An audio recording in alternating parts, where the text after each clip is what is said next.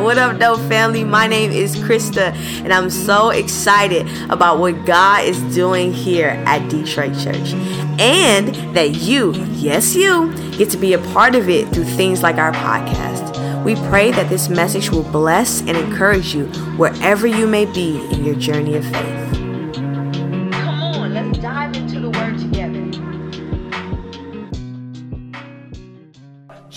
Is writing to Christians and, and expressing that, hey, for what you have in front of you, you gotta grow up. You gotta grow up into the faith. You cannot afford uh, to, to live or to continue in a lower or an immature expression of your faith. It is detrimental to you. So, James is speaking to us in love, but hard, right? But it's in love because he knows what's at stake. He knows that for us to, to, to really live out the kind of expression of the gospel that the world needs, we have to be those that are willing to what? To grow up. Somebody say, grow up. Now, the problem is, is a few of us think, well, we're pretty grown, right? A few of us think, well, I kind of got a handle on this. I've been doing pretty good. I know some stuff. But let's see if uh, James could help even us. So last week we talked about how we respond to trials. And this week we'll talk about how we respond to the Word of God. How we respond to the Word of God. Now, what's, what's beautiful about uh, the Word of God is uh, there are so many different ideas about it.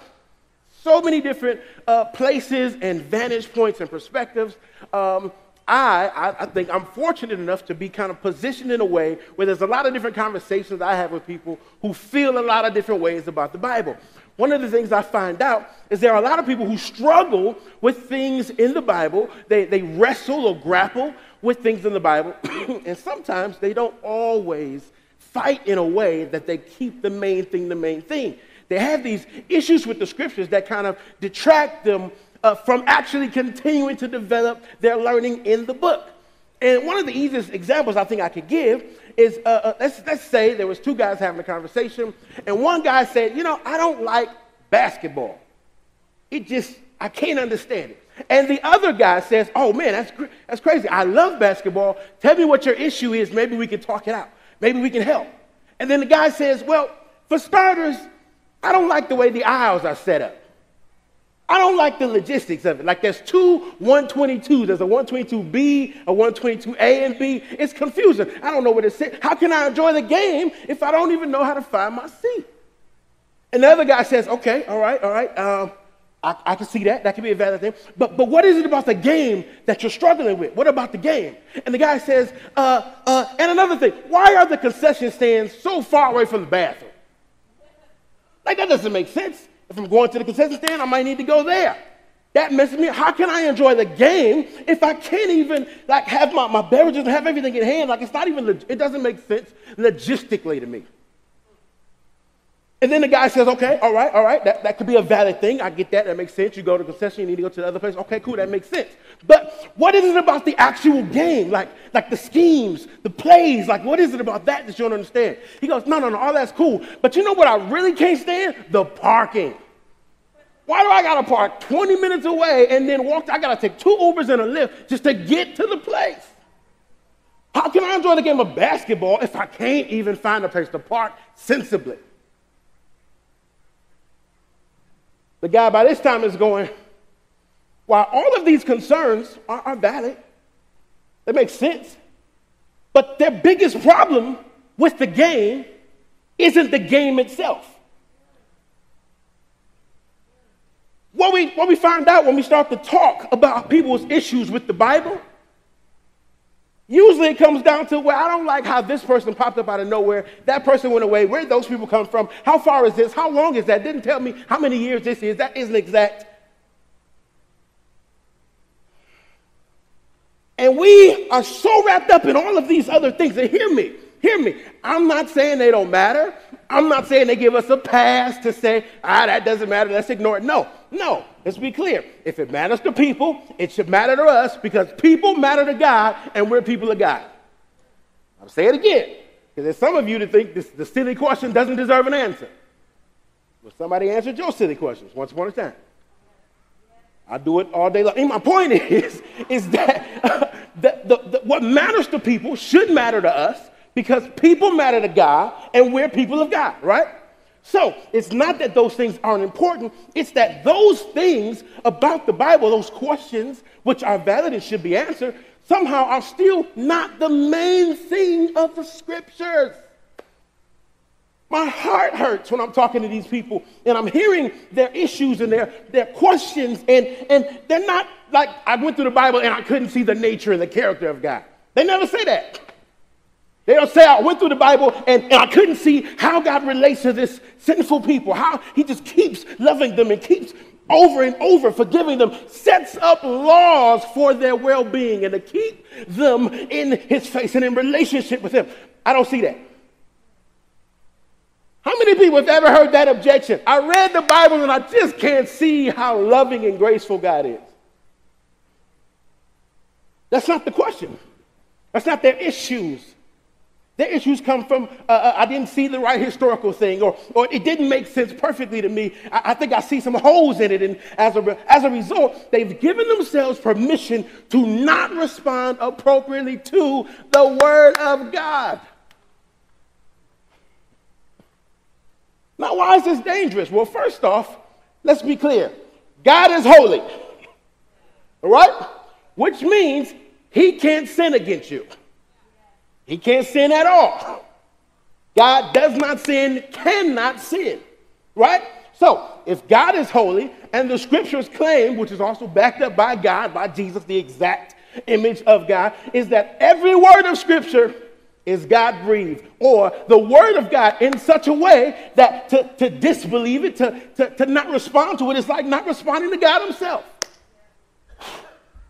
And also, for those that might be sitting here with some issues, guess what? Out of all of the years that everybody in their grandmama has been scrutinizing the scriptures, do you know there has not been one actual error that speaks to the main point of the scriptures? There isn't one. There is no error in the Bible that speaks to its ultimate theme and its ultimate concentration, which is the nature, the person, the character of God, and what his redemptive plan is for all of us. There is no error there.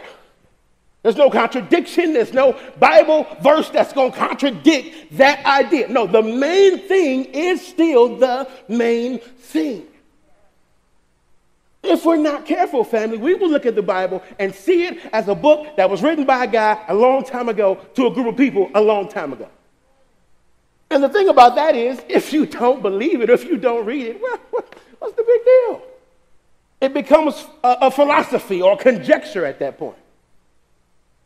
So you're going to hear me say some things today, and hear me. I'm not trying to disrespect the human author because he's amazing.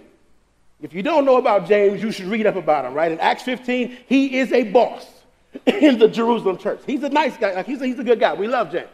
Now, hating on James, but understand this is bigger than just a man writing a book. This is God communicating his ideals for growth and maturity to us today. Why you say all of that, Fonz? What, what, why such a forceful introduction? Well, because if that ain't in order, if we don't have that in perspective, everything we're going to read today doesn't make sense. Without, without having that in our minds, that the Word of God is holy, everything else we're going to read today is real easy for you to go, yeah, it sounds good, but I don't know.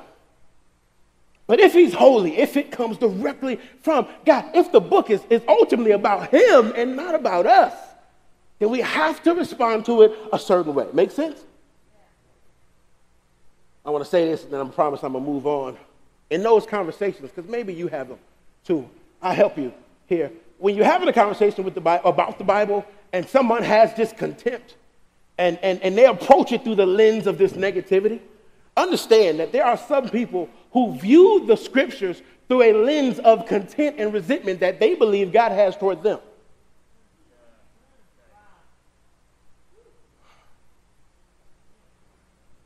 If they believe that God isn't good to me, because if he were, he wouldn't allow this to happen, then they view the scriptures through that experience. So you coming to them, hey, look at this Bible verse my pastor said on Sunday. and they're like, huh.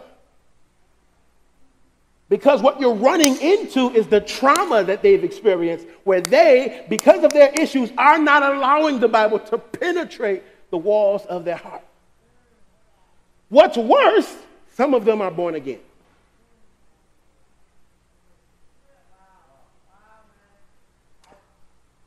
Now, James chapter 1, verse 19. I promise it's going to make so much more sense now. You ready? Here it is. Know this, my beloved brothers and sisters. So everybody love that. Let every person be quick to hear, slow to speak, slow to anger, for the anger of man does not produce righteousness unto God. Read it again. Uh, now, my, now, my beloved brothers, let every person be quick to hear, slow to speak, and slow to anger, for the anger of man does not produce the righteousness of God. Now, here is where the Bible is really pretty. So, some of us are going to read this and we're going to get real deep. All right, I need to be quick to hear. I don't know if y'all like me. Sometimes when I'm reading, I replace the word with another word. We play that game in my house. Like, how many words can you say? Right? I'm trying to get my kids smart. I don't know. It's a nerdy thing, whatever. The, the idea is most of us, we hear that and we go, okay, I need to be quick to hear. I need to be instantaneous to hear. I need to, I need to grab this quick. Uh, uh, and then I need to be slow to speak. Guess what? That has nothing to do with tempo. It's pretty. It sounds good. It's not about tempo. It doesn't mean speak slowly. This is what it means, right? So uh, uh, uh, we have a, a, mixed church. So some of you might have grown up in a house where if you were talking a lot as a kid, your parents would say, hey, uh, I need you to be a little slower to speak. I grew up with my grandparents, 40 years my senior. They hadn't yet come on to some of our child psychology advancements. So when I was talking too much as a kid, guess what I heard? It wasn't be slower to speak, Fonz. it was close your mouth or shut up, right? like, like fast. And the idea here isn't uh, uh, let's just be slower to speak and tempo. It means we have to learn to listen, close our mouths. This is why James is beautiful. It's a short, pithy, these kind of one liners, just like Proverbs, these, these kicks in the gut. Hey, uh, as it relates to how we respond, he says, be quick to hear, be slow to speak, be slow to get angry, because when you get angry, uh, uh, this anger of man does not produce the righteousness of God. Now, see the contrast. The anger of man, the boiling over of man's emotions and, and man's feelings does not produce the righteousness of God. Now, a lot of us will think, well, when I get mad, it's righteous indignation. Everybody thinks when they get mad, it's Jesus turning over the tables. Nah, sometimes you just get mad. Sometimes it's just your own fleshly anger. And, and, James here is trying to help us because this affects how we respond to the word. This is powerful. This affects how we respond uh, to what is meant to help grow us up. He says, be slow to speak, be slow to anger, because that anger in you, that when it boils over, it does not produce a righteousness that glorifies God. And then the next verse, he says, listen, so you have to put away, and this is where I love the Bible, because this same phrase is in James, is in Paul says it, Peter says it, chapter 2. It's the same thing. We heard it just a few months ago in the Royal series. Put away, therefore, all filthiness and rampant wickedness and wickedness, uh, and receive with meekness the implanted word which is able to save your souls. Put away all this filth. Uh, uh, uh I love David Guzik said the, the fluidity of naughtiness is the way he translated that. Put away all of this filth, all of this rampant wickedness. In other words, uh, put away this sin everything that is not like our holy God, everything that our holy God would not do or lead you to do. He says, put away this stuff, get rid of this. Why? Because this stuff, all it does is glorify your flesh. There are some people who are okay with spilling over in their anger because when they are angry or, or they take control in some rageful moment, they feel for a second like they are in control of their lives.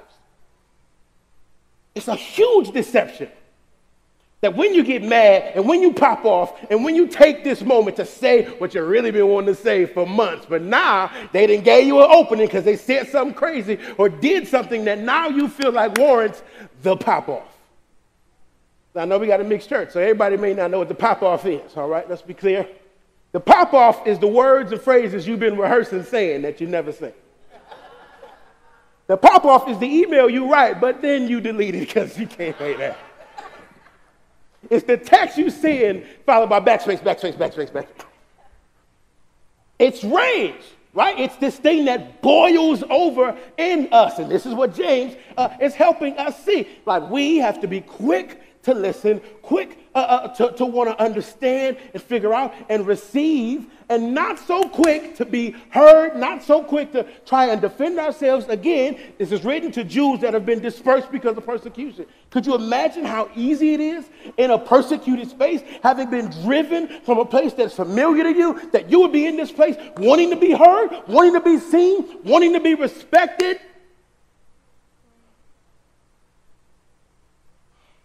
I think it's incredible that the gospel, if lived right, it, it literally could, could, it, it's so powerful in us that God could set us anywhere and we thrive if we obey it. Because it fixes the human condition of wanting other people to validate who you are. Some of us are angry because they just won't see who I am. Why don't these people see me? I've been working with these people for four years, and they don't know who I am. Why don't they see my work? Why don't they see how hard? Why don't they see how, how faithful, how diligent?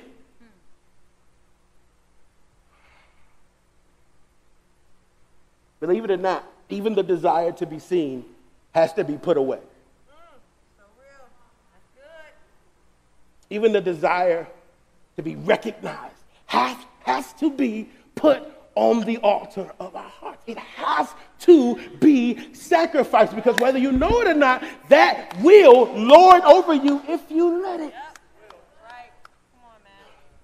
Family, unfortunately, even in some churches, there are some people with titles that's upset because they want a bigger title.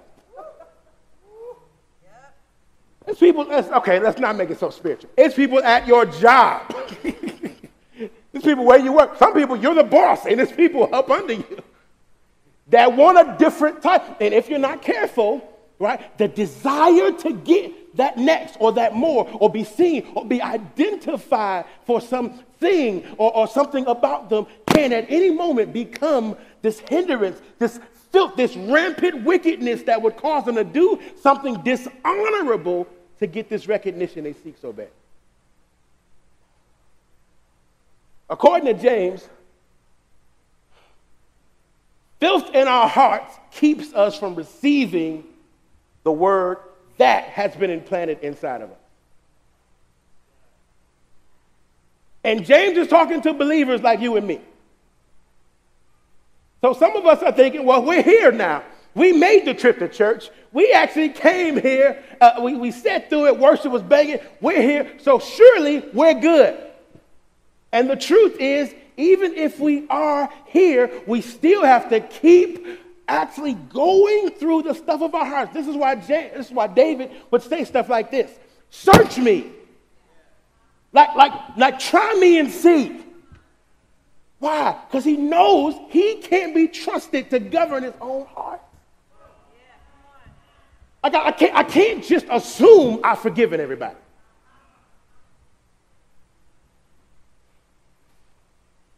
Literally, we go to God and say, Hey, God, I, I feel like I might be good, but, but, but can you search my heart?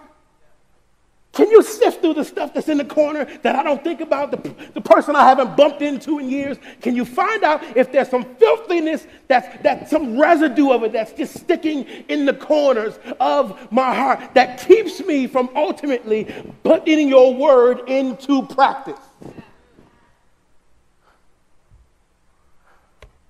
This is why the name of the, of the message today is Do or Die. Because the truth is, we can't afford to just sit and come to church and, and be in each other's faces and be in life groups and D groups, all the while dying on the inside because we won't do our part to get rid of the filth so that His word can penetrate and produce real growth. You can't. Now, here's the catch it's very easy to do. It is very, very easy to hear words, hear things taught, hear a message like this, and leave and go, huh, they need to do better. The devil specializes in, in, in, in, somehow speaking to our ego in moments where we should be receiving it as rebuke. We just take it in stride. Therefore, put away all filthiness and rampant wickedness and receive with meekness the implanted word, which is able to save your souls. James says that not listening or rushing to speak, rushing to react in anger uh, doesn't produce righteousness, but it produces actually this self gratifying uh, flesh stuff, this filthy, rampant wickedness that, if left unchecked, constrains our ability to receive, believe, and execute the Word of God.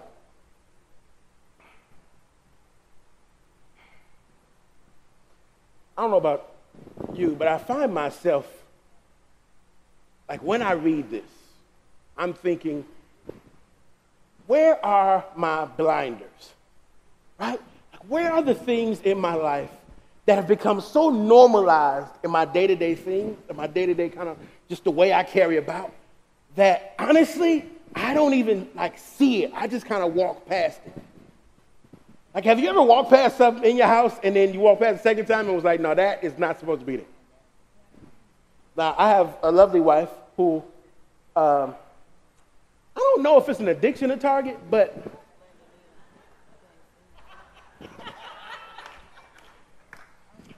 let's just say a box turns up at the house that requires me to put it together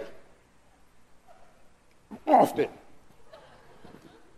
You might be watching Often, though. And every once in a while, there's been a box that's been placed in my office, which, which, which I know what that means. It means there's something that requires my attention.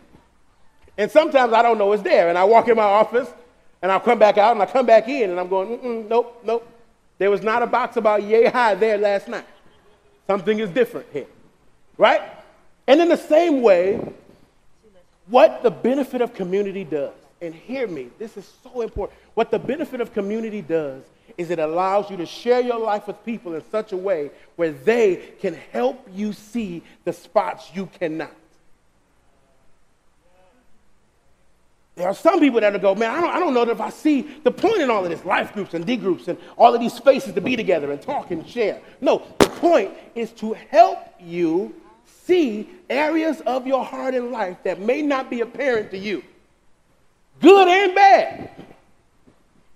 For those of us who, who are in D groups, who are in life groups, haven't there been moments where someone else has seen something in you that you didn't see in yourself in that moment? Moments where the perspective of somebody else gave you this refreshing feeling of just the awareness of God, His presence with you.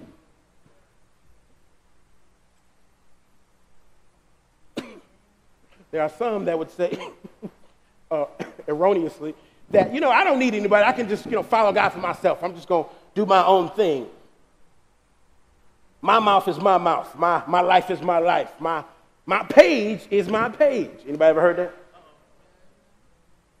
There's some people that go, no, no, no, I'm not going to hide what I'm thinking or what I'm saying. I'll say it. And here's what, where I feel like we might, we might be missing it. Like, so, so Isaiah, he has this, this encounter uh, with God. We'll take a break real, real quick. Isaiah in chapter 6 has this encounter where he sees the throne of God. He sees angels saying, Holy, holy, holy. And, and do you know what the first thing that comes out of Isaiah's mouth is? It's not, hey, it's not, oh, this is beautiful. The very first thing Isaiah says as he's in this incredible experience and the otherness of God becomes very apparent to him right? Like God is not like us. I know some of us, we picture a big our face in our brain when we pray, right? We think God is like us. But the truth is, He's actually other than us. He's actually made of different stuff. He's altogether, every part of him is beautiful. Every part of him is true. Every part of him is right. He isn't like right or true or beautiful or loving. No, he is fully all of these things. He's other than. And, and when in the presence of this other, Isaiah immediately says, Woe is me. I'm unclean and I dwell in the midst of an unclean people. What is there? There's an immediate awareness of the distance between him and a holy God. Family, growth in your faith does not start until we are uniquely aware of the distance between where we are now and where our God is calling us to be. Some people won't grow because the truth is they don't see a distance between them and where they think they need to be. You know how hard it is to get somebody to pray that thinks their life is going pretty good, prayerless? Why? They're kind of maintaining. Don't get me wrong, when something goes too, too bad, they'll come, they'll holler at us, right?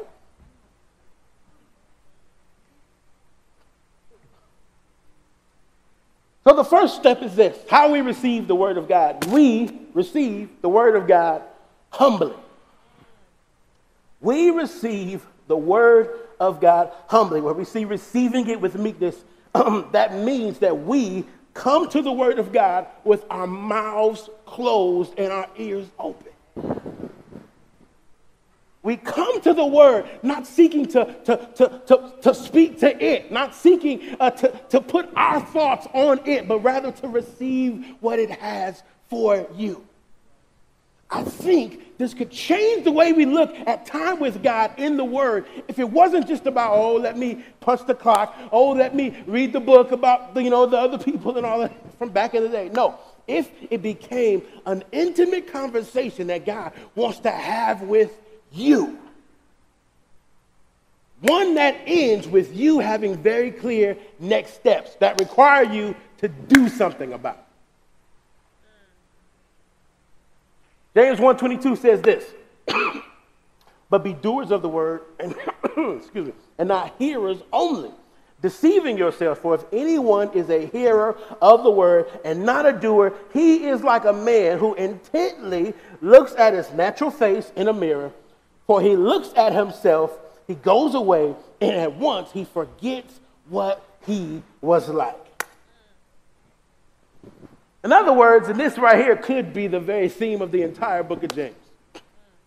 James is saying, hey, our relationship with the word to be to receive it humbly, and we have to be doers of the word and not just hearers. By according to James, or God through James, uh, that to just receive the word but never put it into action deceives us because it might have us thinking we know more than we do. I got a little experience in this because, like I said, I got a teenager, and I'm aware that my teenager has overheard me and my wife having conversations. So now she thinks because she heard some stuff that she knows what it's like to take care of a family. You ever had your teenager start making decisions about your money? Like, ah, it ain't that bad, Dad. I mean, you know, you just go work for another couple weeks, you get that next check. oh, really? If it's that easy, how about you go work for a couple weeks and get the next job? She knows it intellectually, but she doesn't know how to do it. How do we know when she knows how to do it? When she gets to a certain point in her maturity, she will then be tested. Once she's tested, she's either going to pass or fail. Now, don't get me wrong, we'll be there for whatever the verdict is and to help retake as many times as it requires. But the idea is we can count it all joy when we fall, when we fall into many different kinds of testing. Why? Because testing makes you or gives you the opportunity to put to work what you've been hearing. So, for some of us that are so annoyed when we're in trials and testing, guess what? How would you know how strong you were until you got to lift something heavy. Right? So you can't be in, in this space where it's like, no, God, no, no, this is not fair. They don't have to lift this. This person doesn't have to do that. This person doesn't have to do. No, no. Why is it all my life I've been lifting heavy stuff? In other words, all your lives, God, God's been giving you the opportunity to put into practice what He has filled on the inside of you. I'm not going to do an example because I don't want to tempt anybody, but my brother Terrence spends time in the gym. And he will tell us uh, that if you're not used to being constantly tested in the area of your weakness, You'll never know what it's like to be strong and bear the marks of it. Why is it so important that we be doers of the word? Because the truth is, it is very simple and easy to hear things you like to hear a word and become an affectionate hearer. Some of us are blessed here. I mean, we are analytical hearers. Some of us, we hear it and we get the peekies in the part and, okay, let's go to this scripture, that's Old Testament, that's New Testament. We are great. And then the trial comes and all of that knowledge just stays up here. When the time of testing comes, and, and now, yes, we get to glorify our Father in heaven by putting it in work, and then we shrink back. Have you ever had that moment where, where you, you thought when you got to the test you would respond a different way than you did? You ever been like, no, no, I got this, I know this, and then the moment comes to do it, and it's like,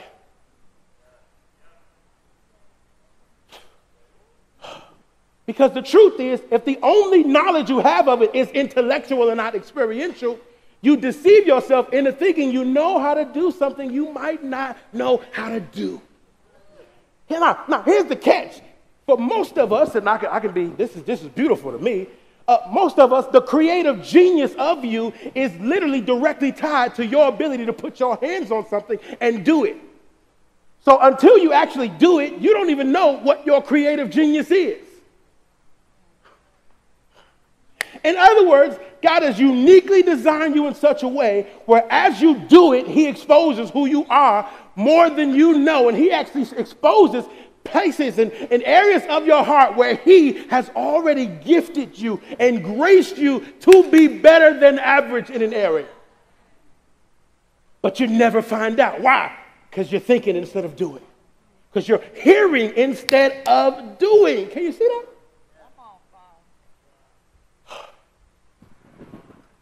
Sonny, I wonder what kind of church we would have if we just had a church full of doers. Not more people. No, no, no. I'm not saying we need 100 more people or 200 more people or 300. No, no, no, no, no, no. I'm not saying we need more money. We're not saying we need a building fund. No, no, no, no, no. Not saying that we're not, you know, you know not, not talking about building funds. Let's be clear.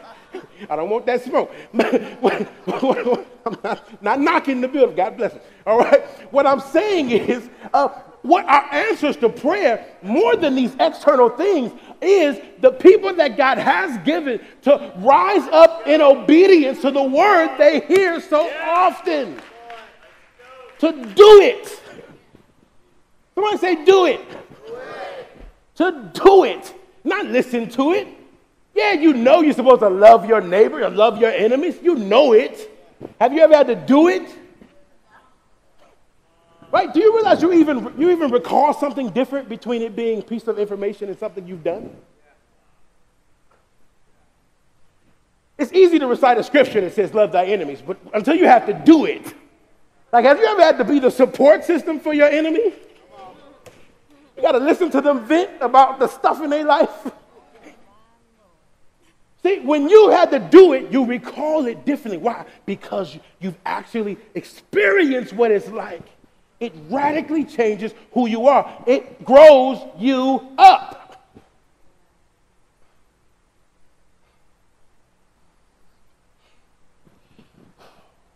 If your spiritual life is built on merely listening to the words of Jesus and not on obeying them, then one day your life will eternally and ultimately end up in destruction. That sounds hard, Fonz. Well, Jesus said, not everybody that says, Lord, Lord, will make it, but only those that do the will of his Father God.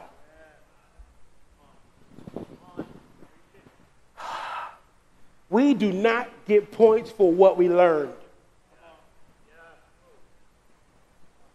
And still doesn't mean we should not learn. But you don't get points for what you learned. You get points for what we've done with what we've learned.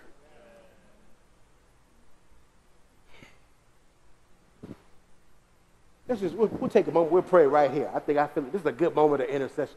Father, we pray here and now for everyone that's struggling with obeying you. There are some people, Father, that have been hearing you clearly, and for whatever reason, they've been unable to obey. They, they try it, they, they, they write in their journals, they make plans to obey you, and they fall short. They, they miss it. They, we, we haven't learned to get rid of the filthiness, to get rid of the selfishness in our hearts. And God, we want to obey you. We want to obey this word that we've heard. We want to respond to it in obedience. So, Father, would you help those who are struggling? Would you uh, supernaturally encourage and exhort them? Cause there to be a text or a scripture that shows up at just the right moment. Let it be uh, uh, anything throughout the day that just encourages, that pushes them over the hump, that they would get to taste what it's like to obey you, to know what it's like to fulfill the work, to do the work that you've given us to do. In Jesus' name we pray, amen. All right. We got to end this now. Time's up.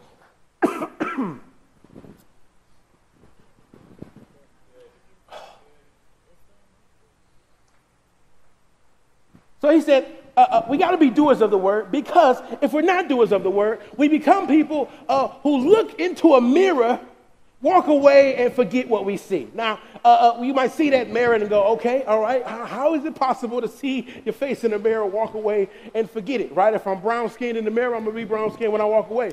I should keep that. That should be easy. Uh, the issue is this isn't that kind of mirror. See, the Word of God is a special kind of mirror, a kind of mirror that shows you exactly who and where you are, and that shows you where we are going, which is Jesus the Christ. All right, let's be clear. All right, it's always Jesus. Let's be clear. Uh, uh, your maturity doesn't look like your parents. God bless you. It doesn't look like uh, your, your, your, your mother. It doesn't look like Pastor Sonny. It doesn't look like Fonz. No, no uh, what does maturity look like for you? Jesus. That's what it looks like. Jesus. Yeah, all things new. Now, that doesn't mean uh, to not glean and to learn from people. That's why Paul said, Follow me as I follow Christ, right? That's the thing. Uh, but let's be clear this isn't about personalities. We're not trying to make a bunch of copies of us. Everybody should be walking around with Tims and Air Maxes. If you want to, that's cool. The point is, this is ultimately about Jesus. He is who God wants to see when he looks at Detroit, not us. The win, the W ain't, oh, look, God, our whole church is, is cool or talks this way or acts this way. No, no. The win is that everybody is doing the word and everyone is seeing fruit come to bear on their lives through the Spirit of God. This is the win. All right? So, this idea uh, of looking at the mirror and forgetting what it sees means uh, that without the word or without responding to it appropriately, we see what needs to happen. We walk away and do nothing. We see uh, what God wants to do in us, what He wants to teach us, and how He wants to grow us up. But then, because we don't look at the mirror of the Word, because we don't receive it humbly, because we don't do it, it becomes these, these, these, these, these, this list of suggestions for us somehow. Can I be honest with you? I am terrified that the commands of God would ever feel like a suggestion to me. It scares me. Like, I don't want to get so comfortable with, with, with my, my, my, my, my, my worldliness, ultimately. I don't want to get so comfortable, so cool, so lackadaisical, uh, so mellow that a command from God appears to be a suggestion to me.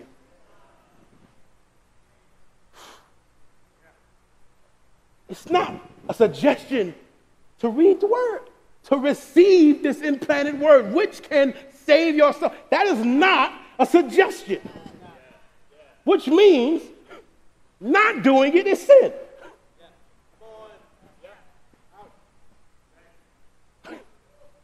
Eesh. Now, don't go, don't, you, don't go talking. Fine said, no, no.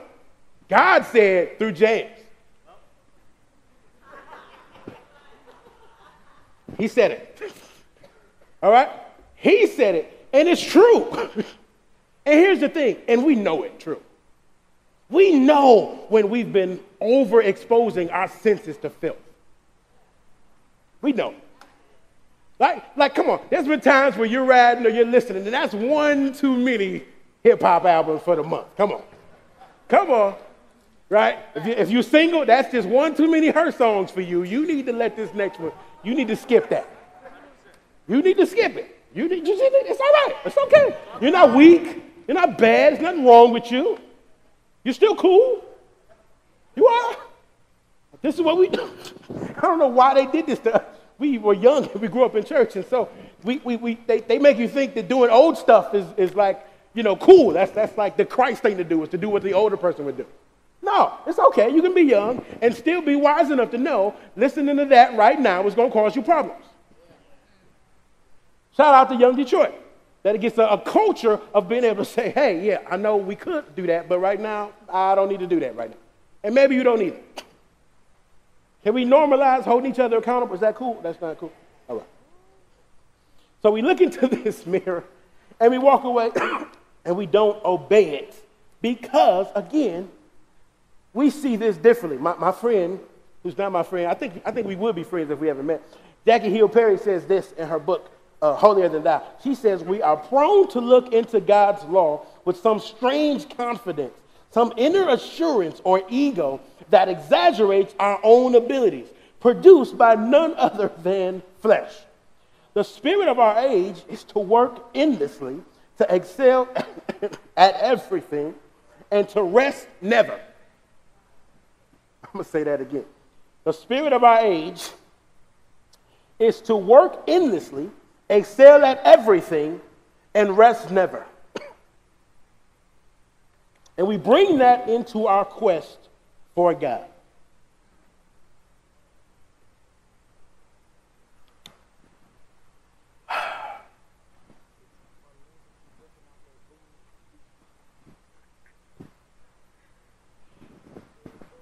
James is wise enough to help us at the point of both our, our, our, deepest need and our greatest area of opportunity.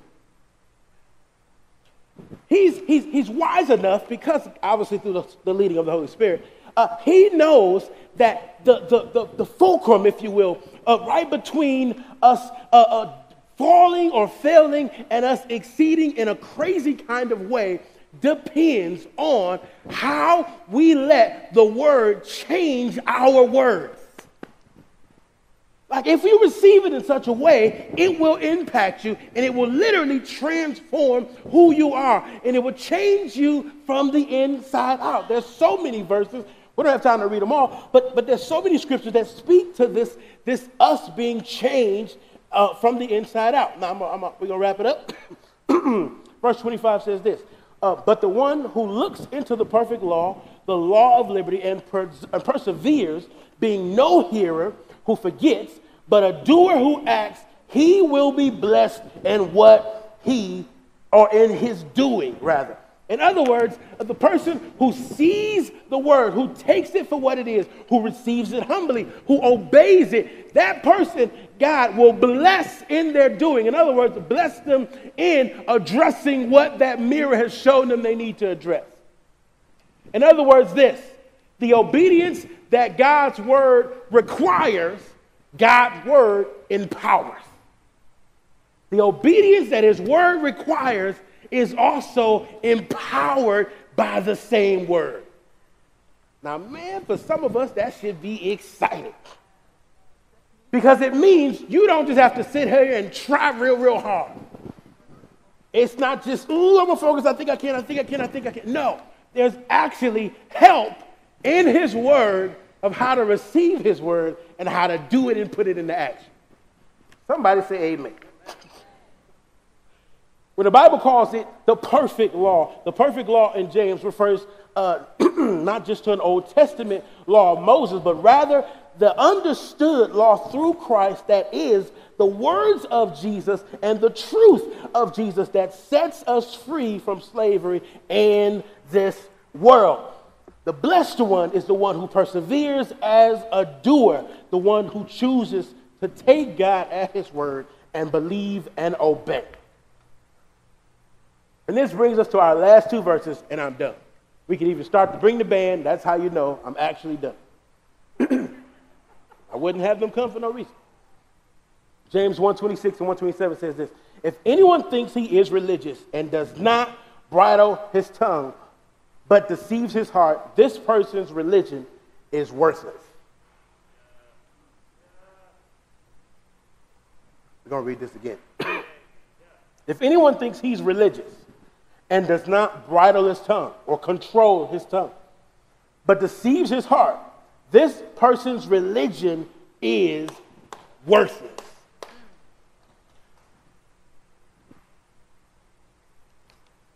According to God through James, religion uh, or, or, religious practices that do not uh, uh, uh, give you power, enable you to control your tongue, are actually useless,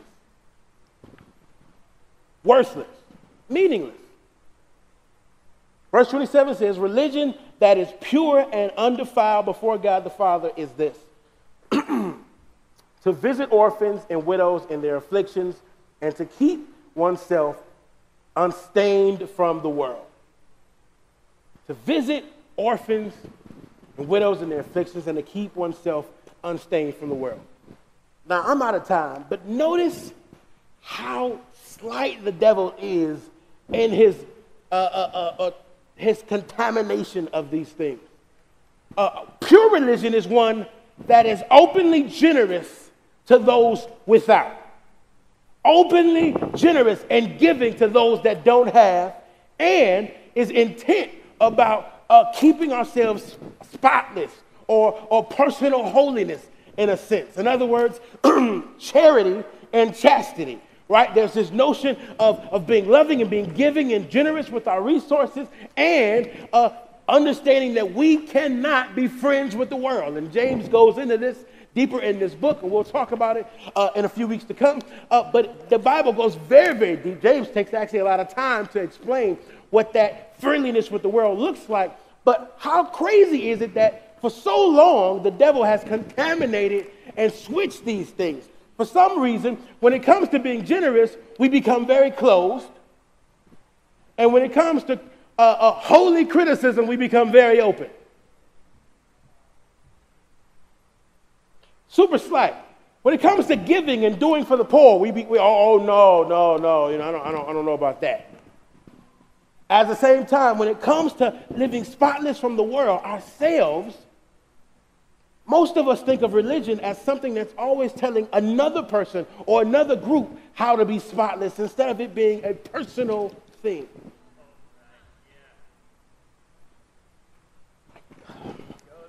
Where I wrestle with when I read this is, if I'm honest, family, a, a month ago, I definitely would have said, oh, I'm not religious. I definitely would have been like, oh, I, I know some of you like, not you. Yeah, I might have said it. I'm not like, I grew up very religious. So to put a clear delineation, I might have said, you know what, I'm not religious. It's about, matter of fact, I think I might have had a t-shirt that said this. The idea is, I would have said, I'm not religious. I have a relationship with Jesus. What I've come to understand here is the problem isn't being religious. The problem is the religion you made. According to the Bible, if anybody thinks they're religious and they, they haven't even learned how to bridle their tongue, his religion is useless. That's what James said. In other words, if, if here's some of you are thinking, no, I wouldn't make a religion. I wouldn't do that. Well, here's the thing. If you can make an idol, why can't you make a religion? It ain't that being religious is bad, it's your religion is bad. We can't make our own space, our own rules, our own things that we abide by. When the Bible is very clear, true religion or pure and undefiled religion means you learn to control your tongue. It means you learn to be generous with those who don't have, those who are without, and it means you are committing yourself to be God's and to belong to Him alone in this world.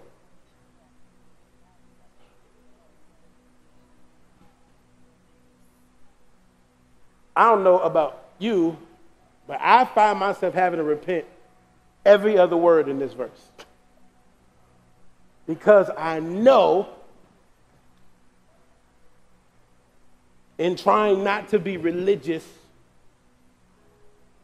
I've been exactly that. The thing I fear most come up on me. Trying not to be like them, trying not to be one of those kind of people. And I became one of those kind of people. See, we were thinking that, that, that you know, uh, uh it, it's, it's, the people who are pointing the finger, the people who are in everybody else's business, the people who are, are kind of constantly trying to behavior modify everybody around. But what are we doing if we keep receiving the word and never doing it? There's nothing else to do but behavior modify if you're not actually going to do the work to change the heart to cause it to do something different. All you have is behavior modification. There's nothing else. So if you're like me, when you hear what true religion is, I just want to repent. I want to say, God, I, I, I missed it. I was looking at, at this person, at that person, at this thing, at that thing my eyes weren't on God. I, I, was, it's like, it's like Isaiah. Uh, uh we, when we see who God is, when we actually look into this mirror, we buckle under the weight of our sin. We, we buckle under the weight of how wrong we are. We say, just like he did, Woe is me. I'm, I'm not right. I'm not like this holy God I'm beholding. The only way we don't live like that is if we are in a space where we serve a God that is made in our image. Because then you don't feel bad. If your God looks like you, if your God is as busy as you are, if your God is as hungry as you are, if your God is as hustling as you are, then when you see it, there's no distance, there's no space, there's no need for growth. But when we see God as we are, as He is, we want to fall on our face and come to the altar of our hearts and say, God, forgive me, please. So we'll do it here. we'll pray. God, holy God, awesome God, righteous God, one that there is no falsehood, there is no error in. God, you are the only one worthy of worship. You are the only one that is worthy of, of our lives. You are the only one that deserves every breath we breathe. You alone stand as King of the universe. You alone are the only one with no beginning. Everything else has been made and fashioned and created, and yet, God, you are the one that stands alone apart from his creation. And God, forgive us for treating you like a created thing. We've treated you, Father, like something uh, uh, uh that, that, that, we can put in our pockets or something tangible in our backpacks or our cars or, or our homes or our shelves, Father. We've, we've removed you from your holy place in our hearts treated your word like a suggestion instead of the command that it is. And Father, we repent now. God, we're so sorry. We felt like you weren't speaking. We've, we've, we've said, Why aren't you talking to us? Why are you silent? And the truth is, you have been speaking all along. Through your word, you keep speaking to us every second of every day. You keep calling out to us from the scriptures, Father.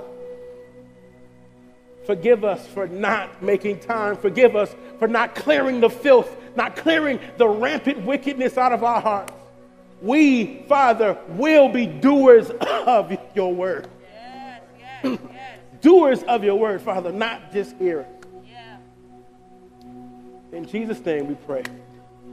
We thank you and amen. Wow. We're so grateful that God has blessed us with such amazing communicators of His Word. And more than our voice, we hope you're hearing the voice of our God calling out to you with love and truth. Listen, if you'd like to connect with us through prayer or just to learn more about us, you can visit our website at DetroitChurch.com. We are so glad that Jesus is still making all things new. so until next time, we will see you. Have a blessed week. Peace.